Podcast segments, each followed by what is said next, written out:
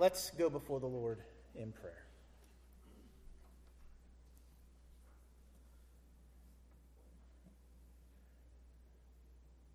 Father, we give thanks today for the hope that we have in Christ, a hope that gives us confidence beyond the grave, that places hope beyond what this world has to offer, that gives us hope in a Christ who has gone before us and who has triumphed over the grave, that is now at your right hand, ever living to intercede for us. And so, Lord, we give thanks today, Father, that we can come before you and we can find true comfort and hope in Christ. Father, I pray that today, as we look to your word, that our hearts would be open and attentive to what you have for us. Father, take away the distractions and concerns of this upcoming week. Father, the concerns and cares and difficulties that we faced this last week. Father, by your Spirit, focus our hearts upon your word that we may be changed by it. Father, work in our midst as only you can. We pray this in Christ's precious name, pleading his blood. Amen. If you take your Bibles and turn with me to 1 Peter chapter 3, 1 Peter chapter 3.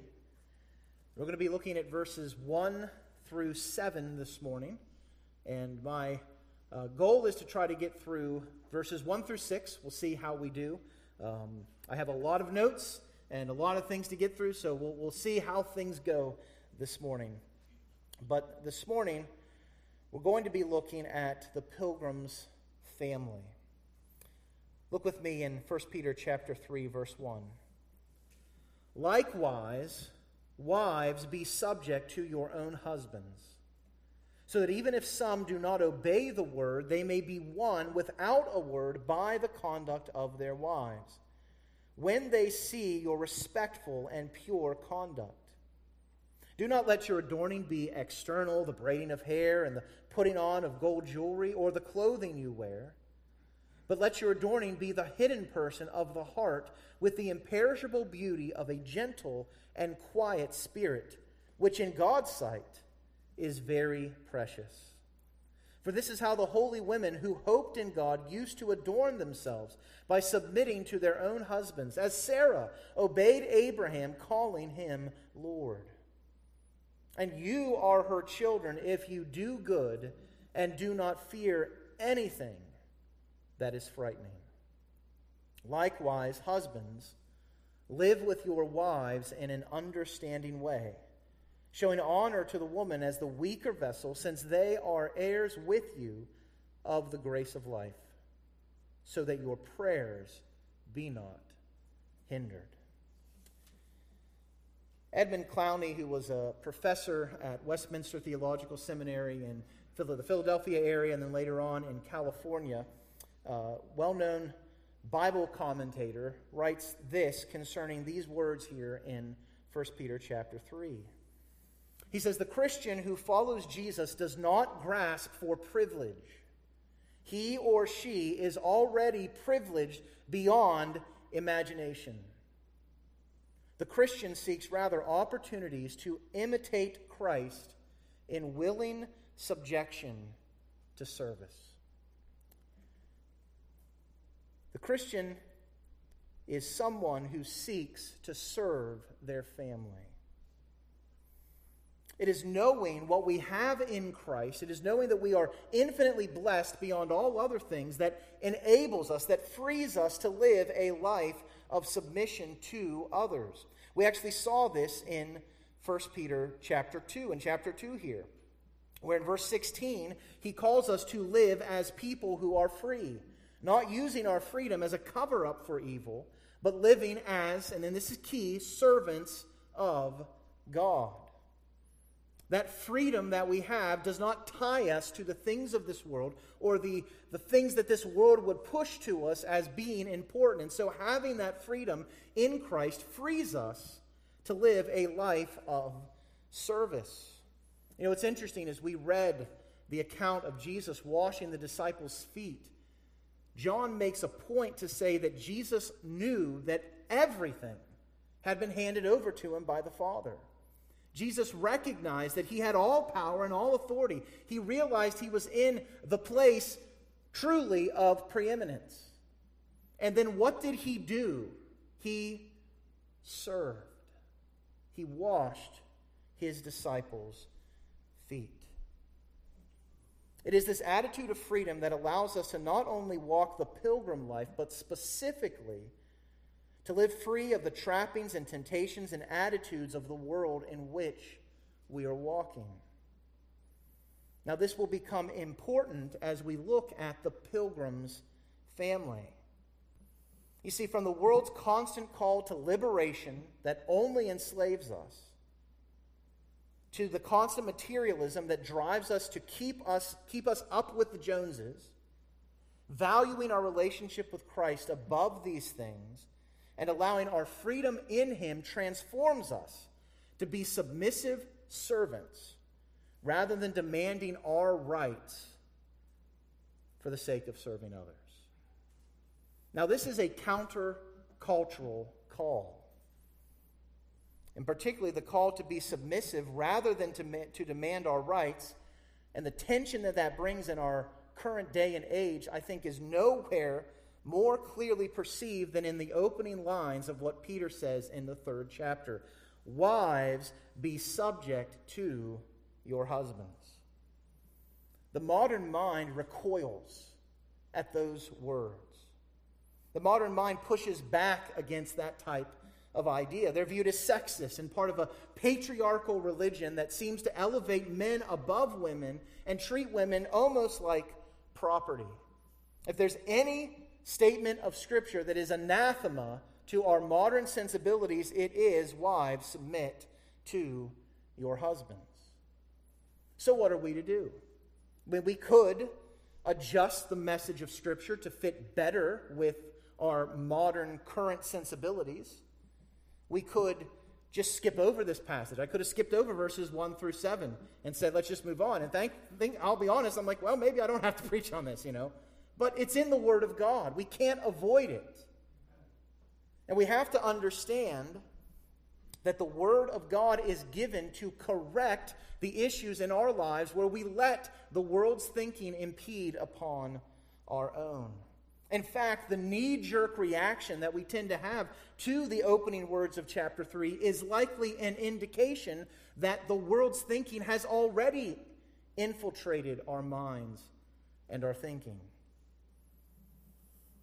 Possibly showing us, reproving us, correcting us, and instructing us in righteousness as we look at what Peter is calling us to do. Not just what Peter is calling us to do. These are not merely the opinions of men.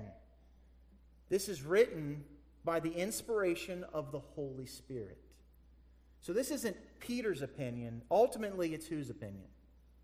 God's.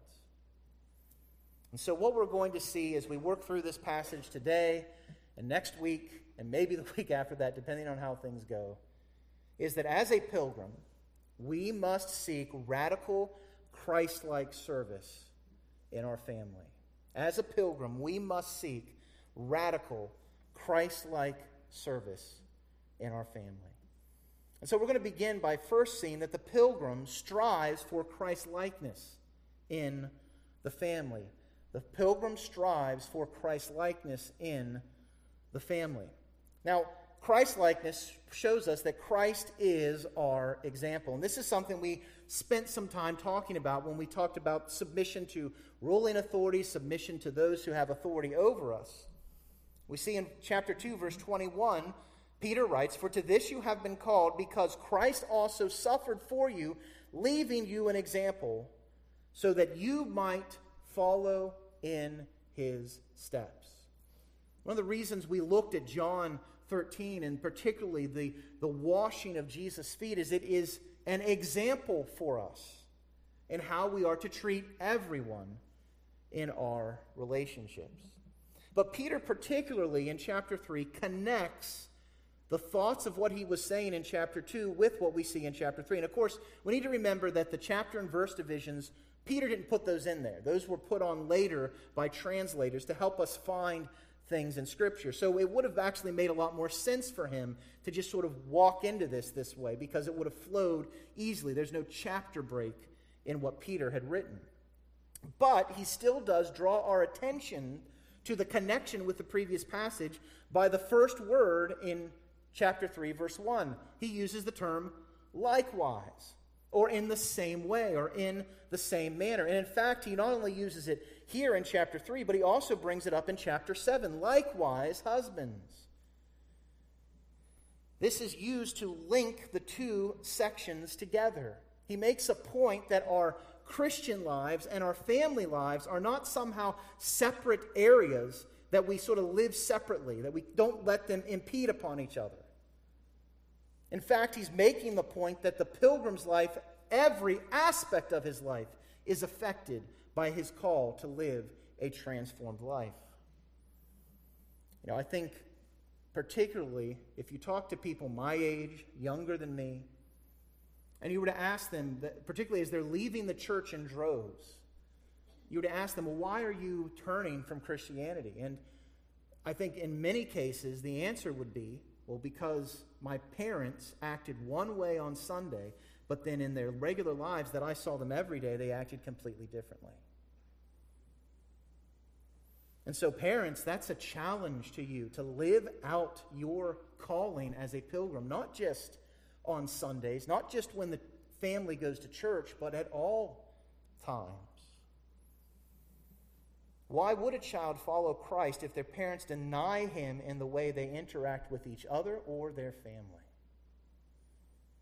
So Peter connects the walk of pilgrims in their, to their walk in their families. Follow in his steps calls us to enact the principles of following Christ in our relationships in our family.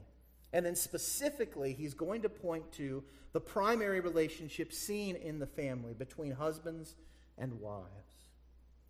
Now, we also have to recognize that if Christ is our example, then likeness to Christ is our goal. In fact, it is the great goal of Christianity. All right? Sanctification is a big word that we say being made holy. Well, who is the Holy One? Jesus Christ and he walked upon this earth. We have four books of the New Testament that tell us how he lived, that show the sterling character that he has. And that is our goal. So we want to be like him in all things.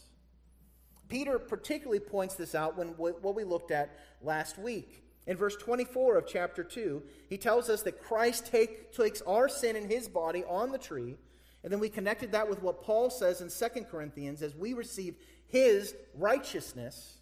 So, having that, that legal declaration made, what effect does it have for us? We are to live to righteousness. And so, where is that righteousness that we are called to live by exemplified? In Jesus. And so, as we interact in our families, our interactions and our relationships with each other must actively and carefully seek to reflect the kind of righteousness we have received. Remember, we talked about how Paul used that term, reckon yourselves dead to sin and alive in Christ Jesus? That speaks to the operation of the mind, a careful consideration. You know, it can be very easy, particularly in husband and wives relationships, to just sort of coast to just sort of go through your daily routine and to just stick with the routine without giving a careful thought to how you're to interact with each other. And so the, the call to righteousness in the likeness of Christ calls us to think carefully about that in our relationships as husbands and wives. And then, particularly among the family, it is designed for redemptive relationships. Particularly in Ephesians chapter 5, we see Paul pointing out that really every relationship within the body of Christ is an opportunity to show the relationship of Christ with his church. We see in Ephesians chapter 5, verses 1 through 2, we are to be imitators of who? God. As beloved children. And so he's talking about how we're to interact with each other. How has God treated you? With amazing grace. So, how should you treat others? With amazing grace. With love, as Paul says. We're to walk in love as Christ loved us and gave himself up for us, a fragrant offering and sacrifice to God. In other words, we are to love each other as God has loved us, and that means sacrifice, not just in the marriage family, but for each other. That the church is to be a people who are serving each other, that the church is to be a people who are not above tying a, a towel around our waist and cleaning each other's feet. If we are to be Christ like. But particularly, there is a call to submission for wives and to sacrifice for husbands that Paul talks, us to, talks about. It's interesting in Ephesians chapter 5 verse 21, he begins by pointing to this submission that we're to have to everyone. Submitting to one another out of reverence for Christ. And then he applies that specifically to how that works out in the marriage relationship. Wives, and here we have those words that everyone hates to hear in our modern sensibilities submit to your husbands as to the Lord. For the husband is the head of the wife, even as Christ is the head of the church, his body, and he himself is its Savior.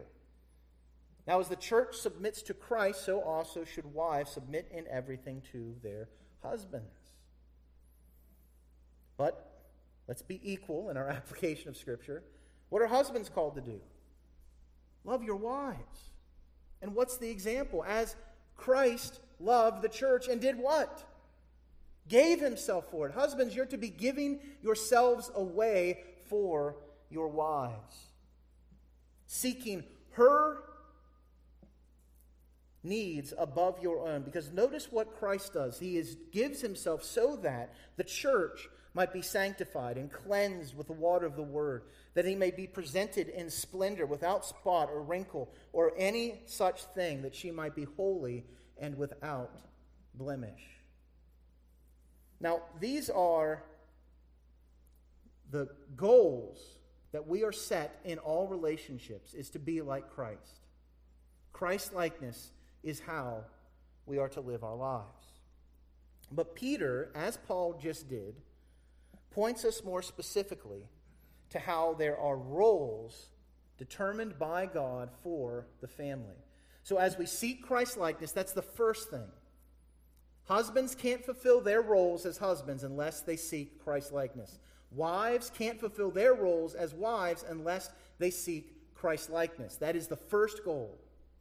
But then, as we do that, God has ordained and defined particular roles for the husband and the wife in the family. Now, part of what my responsibility is to do as we work through Scripture is to address the ways that our current culture is shifting or changing ideas or attacking truths of Scripture. And one of the more particular truths that's attacked today is this idea of separate roles in the family. And one of the things that will often come up in that statement is well, you are making women lesser than men. And that is absolutely not the case. And what we have to recognize is that there is equal, equality in value, but difference in role. There is equality in value, but difference in role. And we see this particularly in a couple different things that are displayed for us in Scripture. It's important to maintain the distinction that although there is different roles fulfilled, they are both equally valued in Christ's sight. Now, we again have this tendency to think that if somebody is underneath somebody else, the person above them has greater value, and that is not the way it is in the body of Christ. There's a few things here that I want to point to that show this to be the case. The first is the image of God. God created man in his image, male and female. He created them. And so the, the, the full stamp of God's image is given to both, and value is given to both. There is no superiority in that sense. We also see this in the fact that Christ showed countercultural care and concern for women. He would often break social norms to minister to women. In fact, we know the majority of his life was spent with his disciples, who were men. But yet, he significantly speaks in ways that he cares for his mother. He cares for Martha and Mary, the sisters of Lazarus. He, we, we see of how particularly he crosses over not just um, gender roles, but also racial barriers in his discussion with the woman at the well, who was a, uh, a Samaritan. I mean, Jesus showed value in the way he sought to minister to women. And in fact, if we look at the body of Christ, there is equal value yet different roles even in the church. And this has nothing to do with gender. This is just has to do with giftedness. Some people are gifted with leading abilities, some people are gifted with, with other helps abilities, some people are gifted in public proclamation, other people are gifted in encouraging believers. Does that make the, the one person's role who maybe has a more public role more important or more valuable than somebody who doesn't? And the answer is no. And this transcends gender in the way that the Spirit gives his gifts to people. So there are equal value, yet different roles, even in the church. In fact, Paul tells us in Galatians chapter 3, verse 28 through 29, that in Christ there is neither Jew nor Greek, there is neither slave nor free, there is no male and female, for you are all what? One in Christ. And if you are Christ, then you are Abraham's offspring, heirs according to promise. And then finally, we just see what Peter himself says in this passage that men and women are equal heirs of grace. We see this in verse 7. He tells men to honor, to show honor to the woman as the weaker vessel, since they are heirs with you of the grace of life. So it is very important that we say that equality of value or equality in value does not mean that there is equality in role. There is equality of value, yet difference in role. And frankly, this is just something that is obvious in society. There's hierarchical structures that, and society works that way, designed by God, but it doesn't make someone lesser than. This means then that there is no place for male chauvinism in the body of Christ. Men are not somehow a superior race than women. And we must keep this at the forefront because the world is attacking that reality and saying, well, this is what you're saying about women. No, we affirm the equal value of women in the family. We just recognize that God has created things so that they fulfill different roles, which is then what we also must be careful to say that we aren't saying equality of value therefore brings equality in role. God has different roles for men and women in marriage. And so Peter is now going to turn to discuss these different yet complementary roles that we see in the marriage covenant. So I, I, sort of set off this way to say let's avoid the extremes. There's a pit on either side of this issue. One is that we, we go straight into the idea of eradicating any idea that God has provided roles for men and women in marriage. And the world would love us to fall into that pit, but frankly, the devil works also to our right and calls us and, and would call us to say, well, men are somehow better or more, more, more, more valued in God's eye, which is also equally a wrong way of looking at things. So now we're going to look at these two roles. We're going to look at the role of wives and the role of husbands. Now, you may be tempted to say, well, there's a lot of, lot of ink spilled on women and not very much on men. And so, women, you might be thinking, boy, Peter is really picking on us women, all right? And, and here's the thing we have to keep in mind Peter, just because he uses a lot more. Um, a lot more words to explain what he's saying, it doesn't mean that it's, it's he's picking on women. He's taking what's necessary to describe the role encouraging women. In fact, you're going to, I think when we come through this, you're going to find my goal here is to, to have wives wanting to be submitting to their husbands as God has designed it here. And so he spends a lot of time describing that. I think also maybe recognizing that even the world he lived in, there was a push back against the roles that God had placed in the family.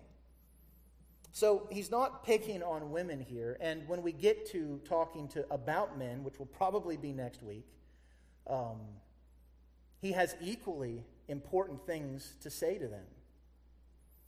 And so the first thing we see about the role of wives is voluntary submission. Wives, or, or as he says here, likewise, wives, be subject to your own husbands. Now, I think it's important to note who this command is given to. Who is Peter talking to? He says, wives. He does not say, husbands, make sure your wives remain submissive to you. Right? This first command is given to wives. The responsibility of wives to, submit to their husband is a responsibility that falls on the wife. It's not something that the husband is to take upon himself. Peter, at no point in this passage, calls husbands to be the ones to come alongside and cause, engage with, or call their wives to submit. All right? It just doesn't work well. You know, I tell my wife, look, I want ham for dinner every night this week, and you must submit. And she serves me by not making ham for dinner every night, or otherwise I would probably be dead already.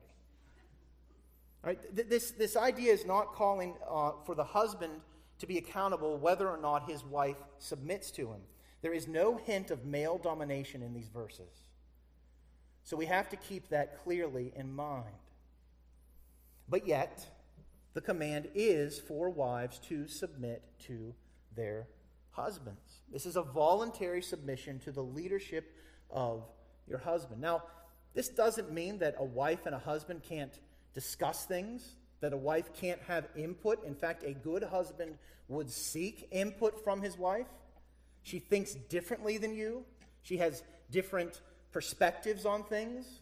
So it's, it's not saying that, well, the husband is the husband and he's just got to, you know, do whatever and the wife has no say. That's not at all the case. Read Proverbs 31. Look at the strength of the virtuous woman there in Proverbs 31. But ultimately, the husband is the leader and the wife is the follower. The husband is the head of the wife in the same way that Christ is the head of the church. And we just saw that in Ephesians chapter 5. Now, maybe you're hearing this and you're like, okay, yeah, but you don't know my husband. It's really hard to submit to him. He doesn't treat me fairly, he selfishly directs our family and our lives in a particular way. Or maybe you would say, and my husband isn't even a believer. So, what are we to do in those instances? Well, what did Peter tell us to do to government officials or to um, workplace situations where we're not treated fairly? What, what's the call? What, what did we have you guys repeat over and over again? You're to submit. And so the call for wives to submit to husbands is not said just to submit to good husbands. Wives, you have the privilege of suffering with Christ as you submit to husbands who do not act justly. And here's the thing even the best and most godly of Christian husbands in this world fail. We're all fallen sinners. And so there's a reality that no husband is perfect. So wives must seek to act Christ like in their submission, not reviling as we saw Christ did, but rather entrusting themselves to a God who judges justly. And men, pay attention to that. Because you will stand before God and give an account for how you led your wives and your families and God judges justly. Now, secondly, one of the things that Peter points out, and we see this at the end of verse 3, he says, So that even if some do not obey the word, they may be won without a word by the conduct of their wives. We're going to spend more time looking at this next week. But the transformed conduct of a submissive wife can actually be a means for gospel transformation in her husband. God can use your submission to change your husband's heart. I think, thirdly, we need to recognize that the same exceptions to submission that we talked about a few weeks ago also apply to wives. Women are right to refuse to do anything that violates God's commands, or their right to refuse to submit when their husbands tell them to not do that which God commands them to do. And there's a great example of this in the scripture in 1 Samuel chapter 15 of Abigail and Nabal. All right? You think you have a bad husband? Read about Nabal. All right? He was an idiot. And his, I mean, in fact, that's, that's, his name actually means idiot. and yet you see her working graciously behind the scenes to bring about peace with him when, when David and his men were coming to slaughter their entire family. So, again, as Dr. Clowney reminds us, the Christian wife seeks opportunities to imitate Christ in willing subjection to service to her husband. And again, if Christ is our example, wives should be willing to submissively serve their husbands. So, voluntary submission is the first role that Peter points to. Secondly, though, he doesn't, he doesn't stop there. And, and what we're going to see is that submission and the role that a wife has goes beyond just submission. That's the thing that we tend to focus on so much because it's all that the world wants to focus on. But Peter dives deeper and he talks about how there is to be transformed conduct in the lives of wives. He goes on to describe what submissive conduct looks like. Look with me in chapter 3, verse 3. Or verse 2, he says, When they see your respectful and pure conduct. The first thing we see is that this transformed conduct flows from living in awe of God. The word that's used here for respectful is actually the Greek word that from where we get the idea the fear of the Lord. It can refer to dread, awe, or reverence. Now, we might be tempted to think that Peter here is telling wives to stand in awe at their husbands. All right? That is not what Peter is saying here. In fact, we're going to see very clearly what he's speaking of because even throughout the entire, the entire scripture, the fear, that word fear, is used almost exclusively of fearing the Lord. When Peter is saying that a wife one way, a wife shares her devotion to Christ is in her relationship to husband, to her husband. Her submission to her husband is not primarily focused on pleasing him, but pleasing the Lord. And that's an important distinction to keep in mind. You don't please, you don't submit to your husband so that your husband can get what he wants. You submit to your husband because you're seeking to fear the Lord in your lives. And this is seen in pure conduct that he speaks of again in verse 2. They see respectful and pure conduct. That her lifestyle would be one of purity. Elsewhere in Scripture, Paul encourages older women to teach younger women so that they would live self controlled, pure lives in submission to their husbands, so that the word of God may not be reviled. This ties the motivation for godly submission not to be a man pleaser, but a God pleaser. That is the role of a, when you submit to your husband's wives, you are doing it not because your husband is the great and best thing on the face of the earth, but because your God is. And you're seeking to serve and honor him.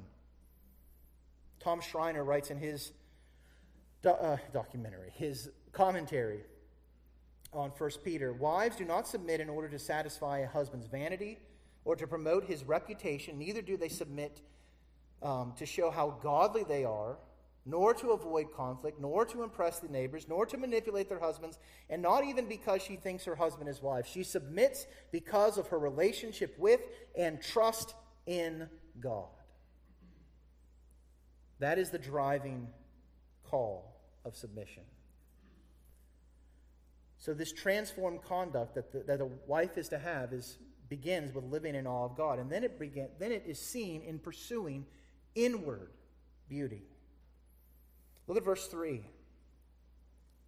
Now Peter begins stepping on toes, if, as the, the saying goes. Do not let your adorning be external the braiding of hair and the putting on of gold jewelry or the clothing you wear. But let your adorning be the hidden person of the heart, with the imperishable beauty of a gentle and quiet spirit, which in God's sight is very precious. For this is how the holy women who hoped in God used to adorn themselves by submitting to their own husbands, as Sarah obeyed Abraham, calling him Lord, pursuing inward beauty. Peter turns to a practical way in which living in awe of God shows itself. And it is seen in the way that a wife, and I would say that this applies to every believer, everyone presents themselves before the world. The way in which we represent ourselves to those around us is an indication of what our walk with Christ is. Paul picks up on these words in 1 Timothy chapter 2 verses 9 through 10 and he uses a word that Peter is hinting at but doesn't actually use. He says likewise also that women should adorn themselves in respectable apparel with and here's the word that is often another triggering word with what? Modesty and self control, not with braided hair and gold or pearls or costly attire, but with what is proper for women who profess godliness with good works. So, if I didn't have you mad enough talking about submission, now we're going to talk about modesty. All right, now, to understand what Peter and Paul are getting at here, we must be careful to point out what they are not getting at. All right, my wife wears jewelry. She has earrings in her ears. All right, That he's not forbidding the wearing or the putting on of jewelry. And, and one reason, if we were to take it to that extreme, then there'd be a real issue. Because look at what he says. Don't let your adorning be the hit, or um, I'm sorry, do not let your adorning be external. So the braiding of hair, the putting on of gold jewelry, or literally the putting on of clothes. So if we're saying you're not to wear jewelry and you're not to braid your hair, well then we can't be saying you're also not to wear clothes, all right? That would be the opposite of modesty. All right? He is not, he is not, um, he, he, I'll just, yeah, I'll let you go with that. All right? It's not what he's saying here. Rather, what Peter and Paul are getting at is that our adorning, the efforts we put into those things, ought not to be the focus of our exertions. Paul uses the term modesty, and although Peter doesn't use that specific term, he's talking about the same subject.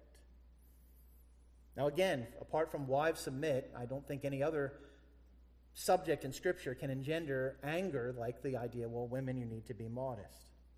We also have to be careful here that and recognize what Peter is getting at. Right? He does not give us inches in which we need to start measuring things. He doesn't want us to bind individual consciences on other people. Rather, he is going to the heart. And here's the question I think that Peter wants women, particularly as he's talking to wives, to think of as they get dressed in the morning. Does my external appearance reflect my fear of the Lord and desire to live a pure life? I think that's the question that women, but men as well, need to ask themselves. So, some questions to think of. When you get yourself up in the morning, when you adorn yourself, is your primary goal to draw attention to yourself or to Jesus? That should be the question you ask. Now, in particular, he talks about three things. He talks about, first of all, um, the braiding of hair.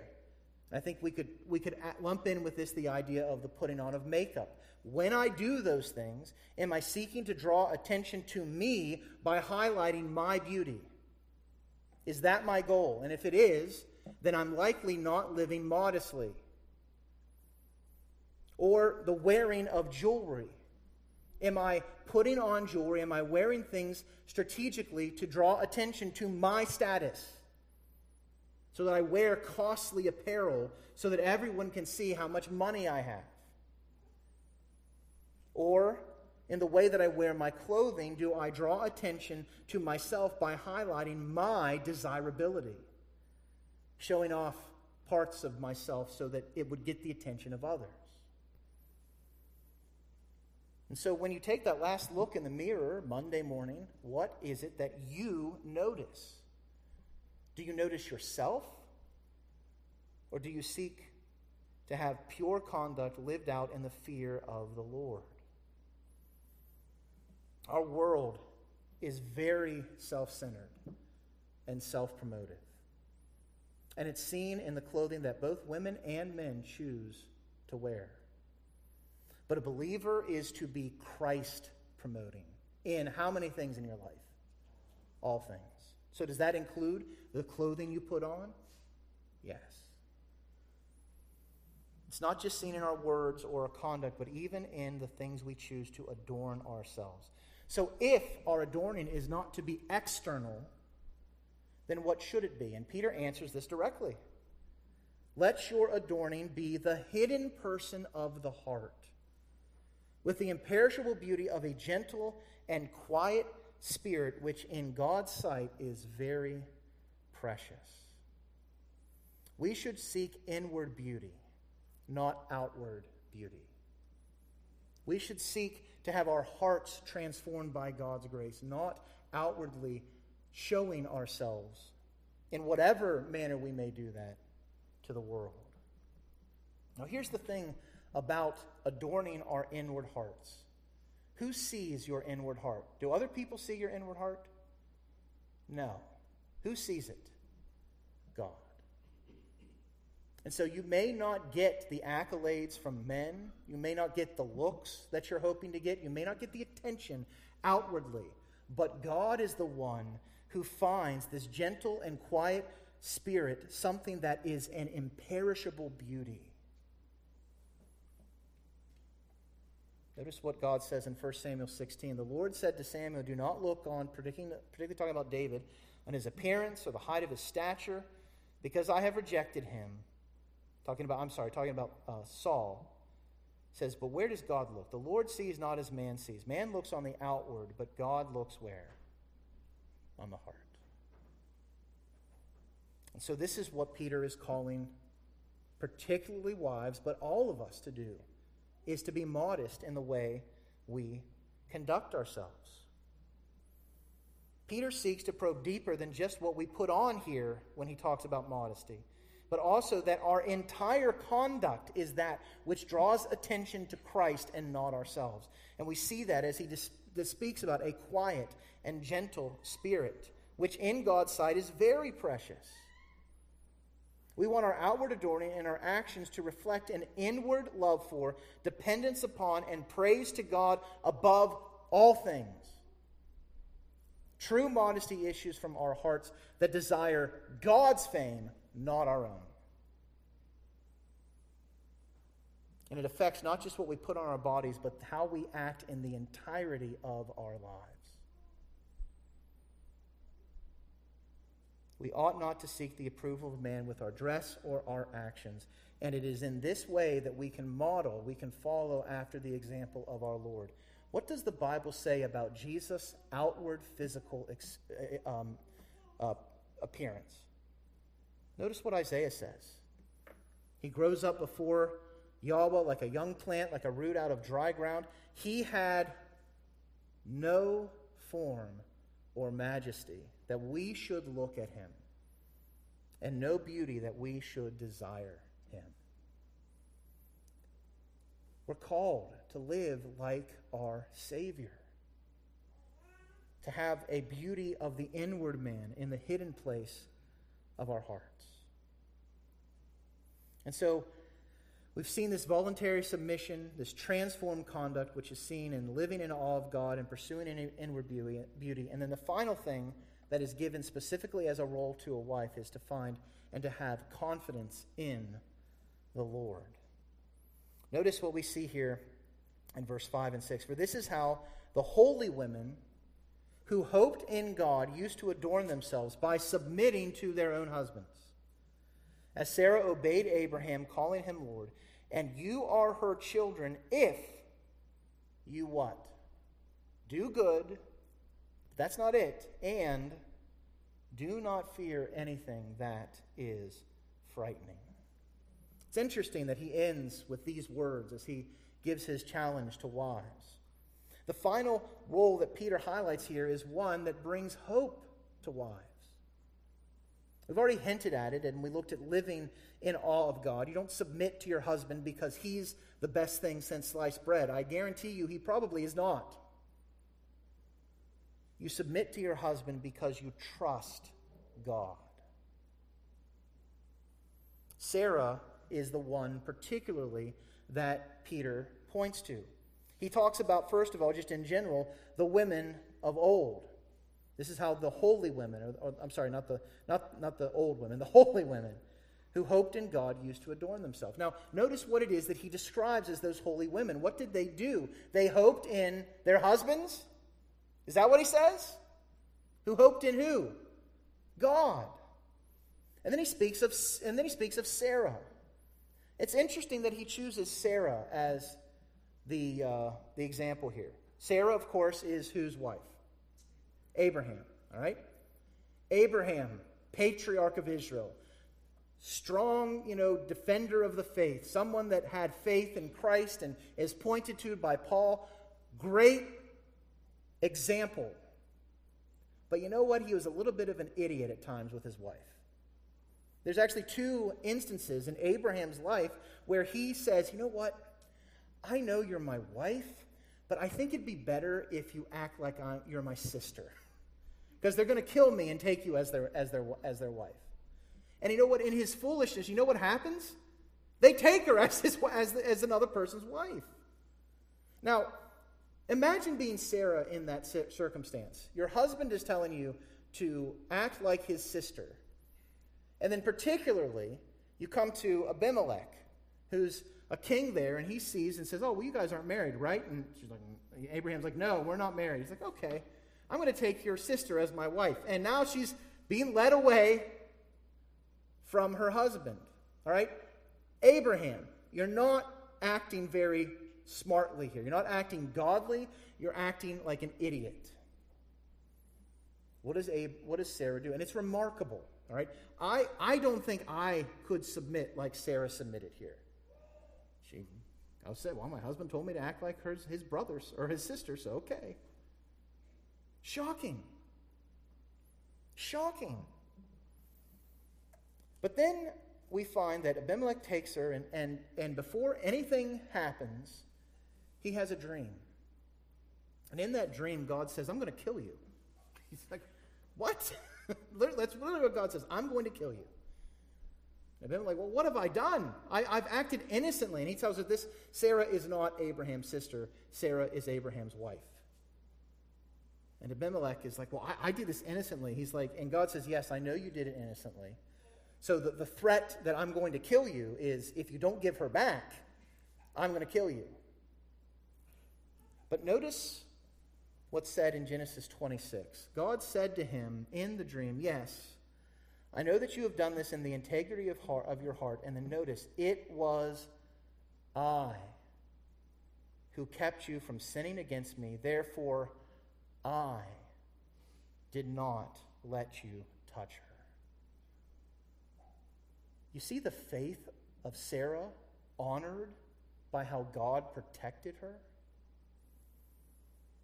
See, that's what he is speaking of when he says, if you do good and do not fear anything that is frightening.